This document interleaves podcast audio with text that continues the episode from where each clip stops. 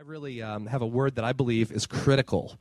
Uh, and I don't say that lightly. I think it's a critical word for where we're at, no matter where you're at. But as a man, I think this is a critical issue. I think it has everything to do with prospering in the times that we're living in.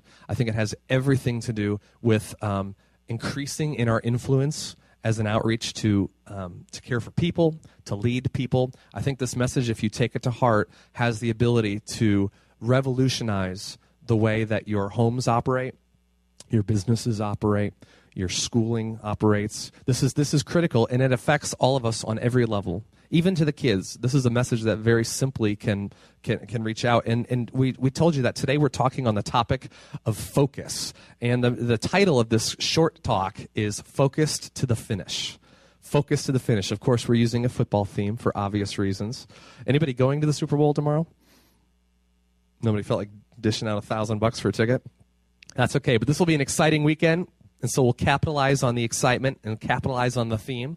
And no, I'm not going to make you feel bad for being focused on the Super Bowl tomorrow at all. We, we actually, I had a video that I was going to show, and it was all about idolatry. And it ended up kind of, it was a really great video, you know? And then I got to the end, and it just kind of left you feeling like I felt bad for like watching the Super Bowl tomorrow. I said, yeah, I'm not bringing that out. That's not going to work. Don't feel bad about watching the Super Bowl. But uh, I, I, just open your hearts to this message today, and I want to start just with a quick video that uh, that will kind of set the tone for where we're going. So, Johnny, if you can play that first video, that'd be great. Have you found that to be true in your life? It says it's your life, you're responsible for your results. And I know from a theological perspective, you could argue that. You could argue the fact that, well, that takes a little bit too much credit on me and not enough credit on God. But if you remember, Pastor Bill shared just a little while ago, and he had a line that just really struck a chord in a lot of people that I've talked to, which was he said, You are the biggest influence in your life. And our head would tell us, well, no, God is the biggest influence, or maybe somebody, my father, or a mentor. No, no, really, when it comes at the end of the day, you are the biggest influence in your life because you are the gatekeeper between what you allow in to influence you. And so, along the lines of him saying that, it is true that, that we are responsible for the results that we have in life. We can't control circumstances, but we're responsible for the way that we um, react and, and, and respond to things that happen to us. And at the end of the day, we're responsible for making decisions about how we use our time, where we put our focus, which is we're talking about today. And I hope that today's this message would encourage you. If your focus has been misaligned, it would help you bring it back. And if it's something that you don't think about, if it's something you, that you would begin to focus. So, the, why the title focus to the finish finishing strong is as much an issue of determined focus as anything else I think as a as a consumer culture, culture as a culture that sometimes feels very entitled, we are really good at making excuses about why we're where we're at in life. We uh, everyone's got something that was done to them. Everyone's got certain baggage that from where they're coming from. But at the end of the day, finishing strong is a matter of determined focus. It might take longer than you expected to finish strong, but the purpose to finish strong and to not give up is absolutely on our shoulders as men. And it will change our homes, it will change our businesses. If you remember on Wednesday, I talked about, for those of you who are here Wednesday or maybe heard it online, I shared a message called The Worship Life. Now, obviously, I'm a, I'm a worship guy. I mean, we do. I'm the music director here, so worship is a big deal. But we didn't, if you remember, we didn't really end up talking about worship music really all that much. We talked about worship as being an intentional focus. There's that word again, an intentional focus to adore God, to place focus on on how uh, majestic and awe inspiring he is, to worship him in the beauty of his holiness. His holiness is what makes him set apart from everything else in the world that would demand our focus. And, and, and because God is never outgiven, when we focus on his holiness, he then in us shares that holiness. He, he makes us part of that set apart. He begins to display his character and attributes in us. That's a, that's a harvest of investing in worshiping in him and the beauty of his holiness is that we become more holy. The Bible says he's perfect and we're becoming perfected. And as we do that, if you remember the end of the message, we create a platform for him to be powerful. So the three attributes of worship were adoration, just being just worshiping God because of how majestic he is, worshiping him in the beauty of his holiness, that means really tapping into the fact that there's none like him, allowing him to put that holiness on the inside of us and cause us to be separate, and then flowing his power through us. Because worship is an intentional focus on God, and what you focus on, you become like. So if you want to have the God type of resurrection power in your situations in life, then you have to keep your focus on the God kind of power of resurrection in your life.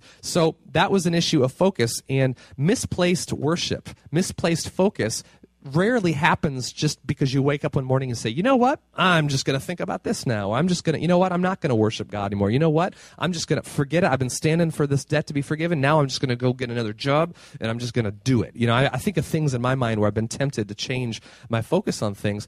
Focus, misplaced focus always begins with self. And that's, and the enemy to worship is self, right? When you begin to get your eyes on yourself, you get your eyes on your concerns. It's all about self and self preservation. And so, focus, you may be in a place today where you say, Yeah, I, I just tell you right now, my focus is off. Well, it didn't happen because you just woke up and said, I want to have a wrong focus. It happened because you began to slowly but surely change your focus from God to situations and to self. And so today I hope that we can kind of get back on track or just be encouraged to continue to finish strong because you may be focused right now, but you're not done and you have to keep going. So I want to turn your attention to Deuteronomy 30. They're going to put these scriptures up. Uh, John, give me Deuteronomy 30. We're going to go 15 through 18. However, you have that organized up there. And this was um, this was the Lord speaking uh, to the people of Israel. If you remember from these stories, the, the Lord had said, "I've given you a land, a, a, promised land." You know, they wandered in the desert for a long time because they couldn't wrap their mind around God being faithful and doing what He said He would do. Eventually, Moses was dying. He wasn't going to go into the promised land, but Joshua was going to lead the people in. And this was just one of many times where God reiterates and affirms what his intentions are with the promised land for his people, the Israelites. See, I have set before you today life and good, death and evil. I'm reading from, uh, I believe this is the New Living Translation, if it sounds a little different to you.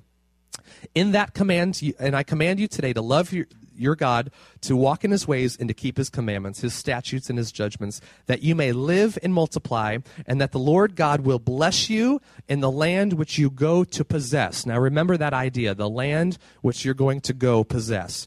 But if but if your heart turns away so that you do not hear, and you're drawn away, and you worship other gods and serve them, I announce to you today that you shall surely perish. You shall not prolong your days in the land which you cross over the Jordan to go in and possess. So God, it was a very thing, this is idea, and this is an analogy for everything that, that's about our lives. God has a promised land for you. God has promises in his word for you. He's already he's given them to you as an inheritance, but you still have to go and possess. These people had to go and possess and the and the, and the matter of possessing meant continuing to lean on God even more than before when they didn't even know what it was and they were just leaning on God to do something. Now God's done it and now they've got to press in more than ever to possess it because there's giants in the land, there's enemies in the land, there's inhabitants in the land. In Deuteron- in the next chapter of Deuteronomy, this is 31 verses 7 and 8, Moses calls Joshua and says to him in all the sight of Israel, be strong and of good courage. You must go with this people to the land which the Lord has sworn to their fathers to give them. You shall cause them to inherit it. And the Lord, He is the one who goes before you. He will be with you. He will not leave you nor forsake you. Do not fear. Do not be dismayed. So, what they do is they, I mean, come on, how can you argue with that? That is inspiring, right? I mean, if this happened to you firsthand, you would be charged up. It's finally come. The day that we're going to cross over. The day our lives are about to be changed. The day we are officially no longer slaves right? This is going to be amazing. Let's do this. You can imagine the excitement and tenacity. And they did. They finished strong. I mean, they just received Joshua as much as they loved Moses. They received Joshua as their leader. They, they sent out spies. And even though 10 of the spies came back with a bad report, you know, two of them came back with a good report. And apparently that was enough for God to keep using them. They repented. They got back on track. You know, they lost their focus, didn't they? That was a focus issue. Uh, I don't know if we can do this. We're, there's giants in the land. We're, we're just small compared to them. That was a focus issue. They crossed the Jordan River. They build an altar of remembrance, so they've got a great track record. I mean, they're they're honoring God, they're remembering God, they're they're putting things into motion now that generations of people will never forget what God has just done. So they're doing awesome. They circumcise the second generation. Ouch! And these aren't babies. you know, they circumcise it as a, as a symbol of the covenant that they're in with God. So they're saying, listen, God, you've just given us all this stuff, but we are not going to forget about you. We've set up an altar to remind you. Now we're, we're, we're, literally doing something to our own bodies that will cause us to be identified with you and remember that you did this. We're in covenant with you. They take Jericho captive. Hoorah. I mean, come on. Like an amazing first victory. They do it exactly the way God tells them to do it. And in the most unimaginable way, they take that city captive. And then they begin to lose their focus. Sometimes losing focus comes from finally pressing through and getting the victory. I say sometimes the worst thing that happens to people is they get the victory because then what happens is we just sit down whew, glad that's over with. And I can go back to channel surfing. You know what I mean? I find when I'm pressing and I'm up against something, my walk with the Lord is the best that it ever is. I'm dialed in, I'm sensitive, I'm desperate, I'm hungry. And I would love to say that it doesn't have to be that way for me to be that close to Him. But you know what? For whatever reason it is, that's just kind of how it is. And that's why I love the challenge in a sense because it, it, draws me close to God. And when you're close to God, things happen, right? When you're confident, overconfident, these people got overconfident. They said, ah, we, we got this battle. Well, this battle of Ai, man, we're, we're, good. We got it. We don't need to take all the people that God said to take. We'll be good. And then they're like slaughtered, right? And so they repent. It's okay, man. You, they started strong. They messed up. They got their focus back. They repented. They kept, they renewed their covenant with God. And, the, and again, God's biggest strategic command was go take the things that I've given you as an inheritance. Honor me by going and receiving the things that I've put in your life. Joshua prays the infamous sun stand still prayer. And I would just say, if you're looking for a great book on faith, a great book to cause you to get off the couch and do something, Sun Stand Still by Steven Furtick is a great book. I'm halfway through it. I have no problem um, recommending it. Uh, Pastor John gave this to our entire staff. Some of you have it because you are part of our staff or um, our leader base this is a book that we're all reading together right now because where we're going, we need to pray audacious prayers that that demand God, and I don't mean in in a, in a in a rude way, but that place a demand on God's promises that he that he wants us to place a demand on. And and if you remember, God had said, "I want you to take all of these people captive. Every last one of them. I want you to kill them. I want you to displace them, and I want you to possess. Now, that sounds harsh and rude to us, but you just got to understand the context. And Joshua was, it would have been enough to just say, there's like five kings left. I mean, we have thousands. We've saw, we've pretty much accomplished our goal. It's getting dark. Let's call it a night, right? And but Joshua says, no, no, no. I haven't done everything God called me to do. And he prayed that audacious prayer that said, "Make the sun stand still, so there's light." to finish doing what you've called me to do. And some of us need to pray sun stand still prayers It says, it's not over. You said that this would happen. Everything in the natural looks like it's not going to happen. I am standing. I refuse to give up. I'm going to press in and I'm going to see you do what you said that you were going to do through me. And, and they absolutely did. And it came down to the last five kings in a cave and they went down there and they threw a rock in front of them to trap them. And then they pulled them out and they killed them one by one. And at the end of the day, by dark they had accomplished everything. And then this is what it says in Joshua 11 23 says Joshua took the whole land. Now, conquest remained to occur, but of the lands of the context of the scripture, they had they had done it. So he had taken taken the whole land according to all that the Lord had said to Moses, and Joshua gave it as an inheritance to Israel according to their divisions by tribes. And then the land rested from war. And what it says is that when you fo- when you're focused to completion, a natural byproduct of that is rest. You enter into a state of rest when you've completed because there's that confidence of knowing you've done what you've called to do and you've seen God's power displayed amidst your completion. Now, again, rest accompanies completion, but unrest accompanies uncompletion. Watch this next video real quick. How about that?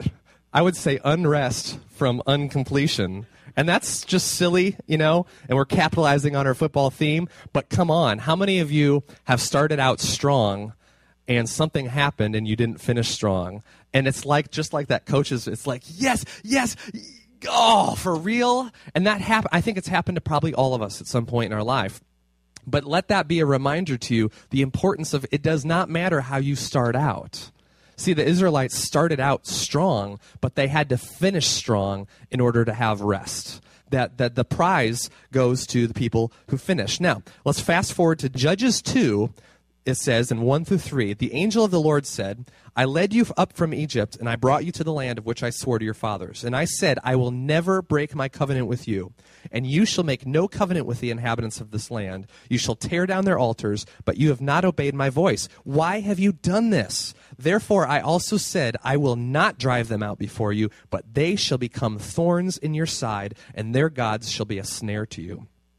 So what happens is any of the inhabitants that they refuse to displace, any of the promises of God that they refuse to act on, now becomes thorns in their flesh. And how many of you have heard people quote Paul and say, well, you know, I've been sick with this disease for 10 years, and I guess this is just my thorn in the flesh. Because, you know, Paul had a thorn in his flesh, flesh, and since Paul never, you know, the Lord wouldn't permit Paul to get rid of his thorn in the flesh, then obviously there just must be a loophole in God's promises. And obviously, there just must be certain things that ah, that's just my cross to bear, you know, it's just my thing. But if you read that scripture, Paul, and I, I don't want to get off on a tangent, but if you read that, the thorn in the flesh is defined immediately in the context of that sentence as being a messenger of Satan to buffet him. If there's one thing that you can count on the rest of your life, assuming that you are playing for the right team and advancing in your life, is a messenger of Satan to buffet you. You can count on it. If it's not there, there's a problem. You will constantly have the enemy trying to stop you from your focus, to stop you from advancing.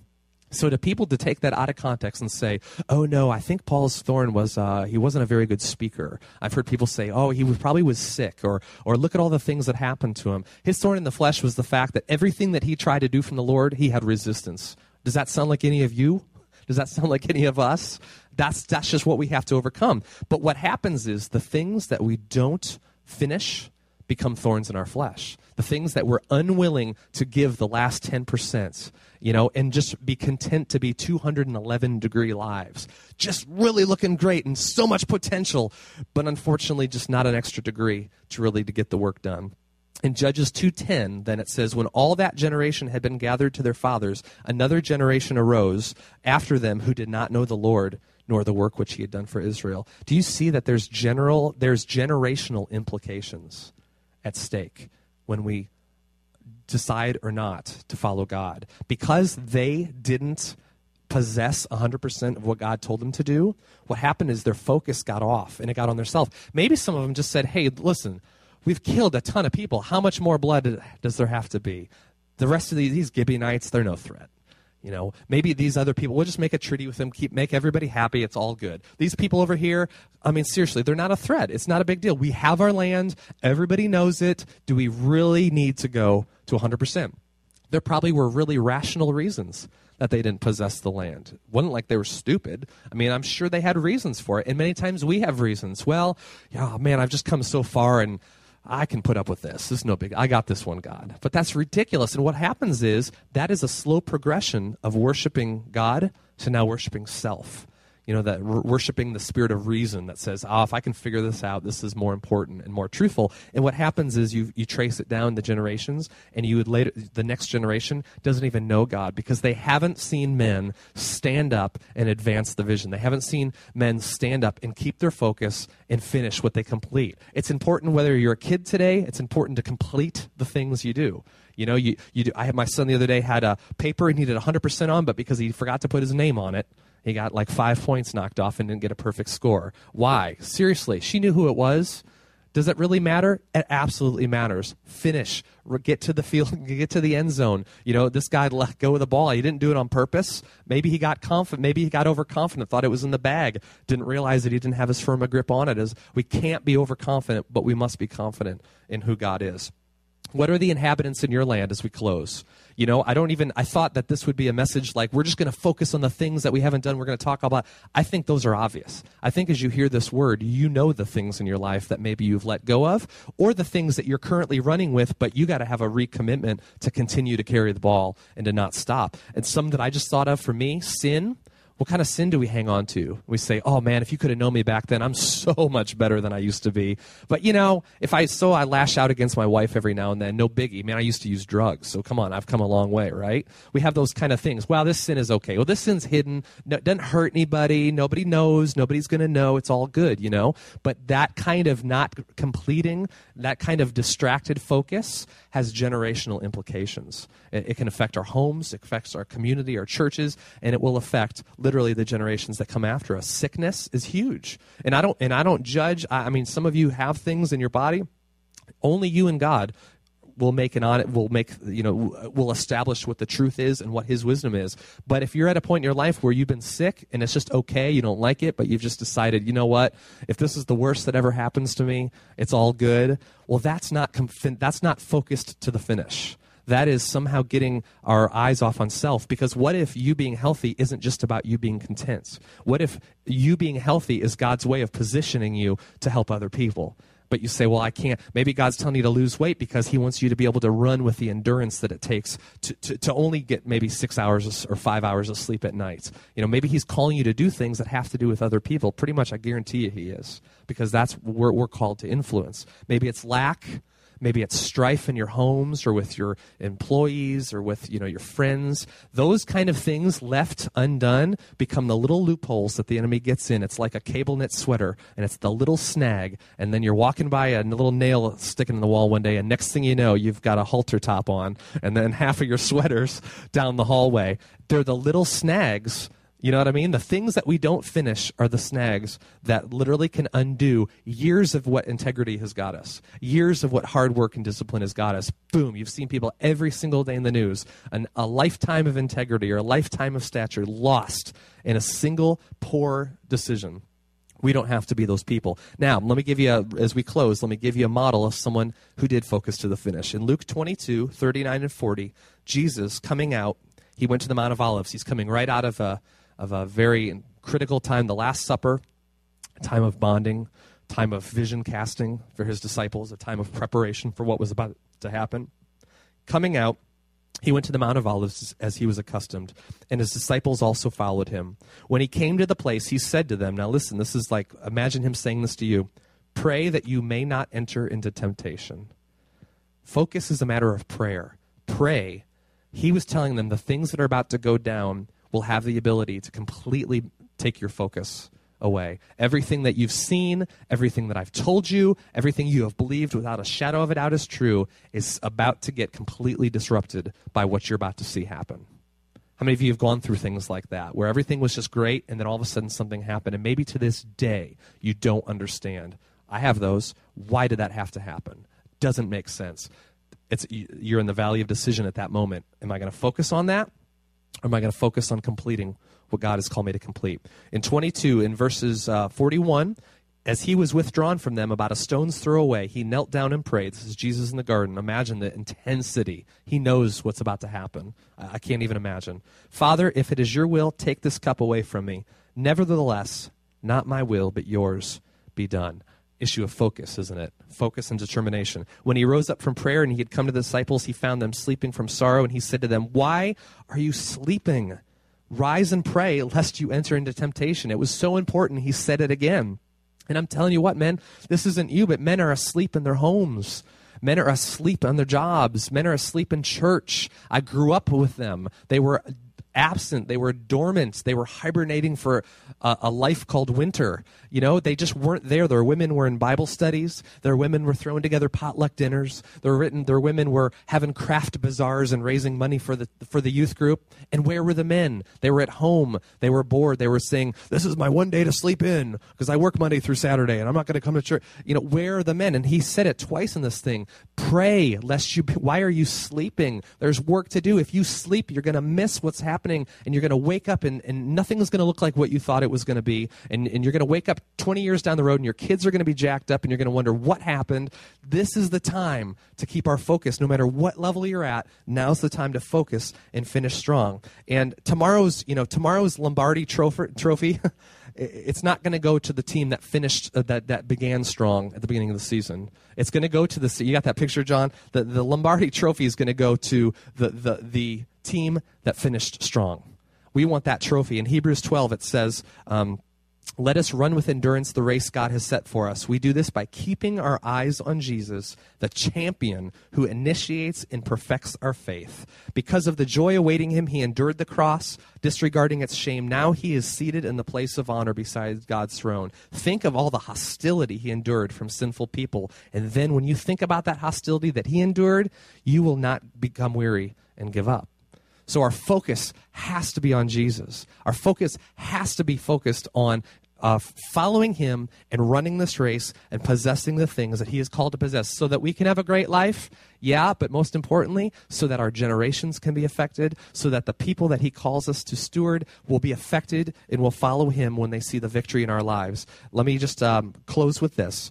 Philippians 1 6 says he who began a good work in you will continue his work until it is finally finished on the day when Christ Jesus returns. That means you're not doing this alone. You have to decide, you and you alone decide to stay focused.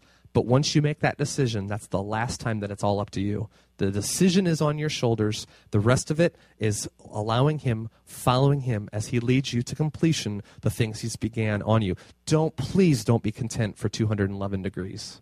Please don't be content, but be focused to the finish. Be focused to the finish. Be focused to the finish and finish strong. Amen. Lord, I want to pray for every guy here today that we have all been guilty of it. And I don't say that to bring condemnation. We I just it's just part of being a human being. God, that we have all had seasons of our life where we are unfocused. And some of us might be unfocused right now. And I thank you, Lord, that you don't give us, you never give us a word to condemn us. You give us words to convict us. And then when you convict us and you, and you disrupt us, then what we find if we, if we focus on you is we find the provision to actually increase and improve. And so I don't know what it is for all these guys. I know what it is in my life. I know the areas that I've either given up or stalled on. And we just ask your forgiveness today for that. Um, change begins with forgiveness. And repenting means to turn and to move 180 degrees in an opposite direction.